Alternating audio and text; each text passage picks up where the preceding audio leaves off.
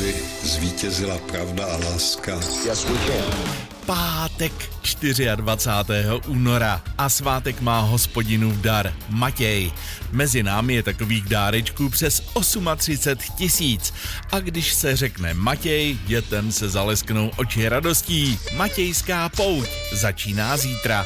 Tady je Petr Jungman. První výrobek z nylonu, zubní kartáček, byl v továrně v americkém Arlingtonu vyroben přesně před 85 lety v roce 1938.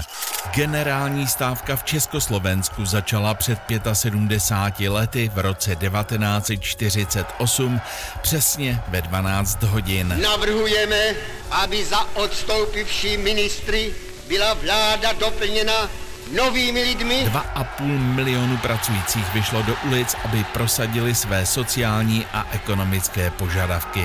Komunisté lidovými milicemi obsadili lidový dům a zlomili odpor poslední strany, která jim stála v cestě k uchopení moci sociální demokracie. Ve společném boji proti cizáckým vetřelcům a ve vítězné národní revoluci. Tak stačilo vyvinout tlak na prezidenta, aby demisi nekomunistických ministrů přijal. To se povedlo už o den později. Areál Anešského kláštera v Praze byl vyhlášen národní kulturní památkou před 45 lety v roce 1978.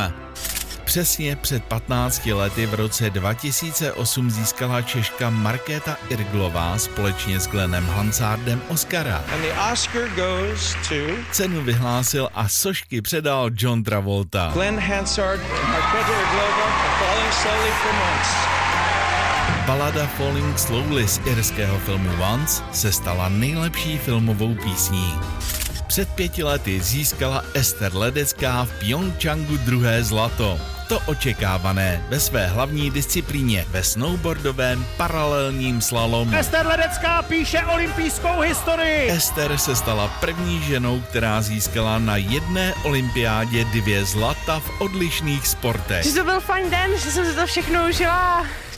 Ruská armáda zahájila přesně před rokem letecký i pozemní útok na sousední Ukrajinu.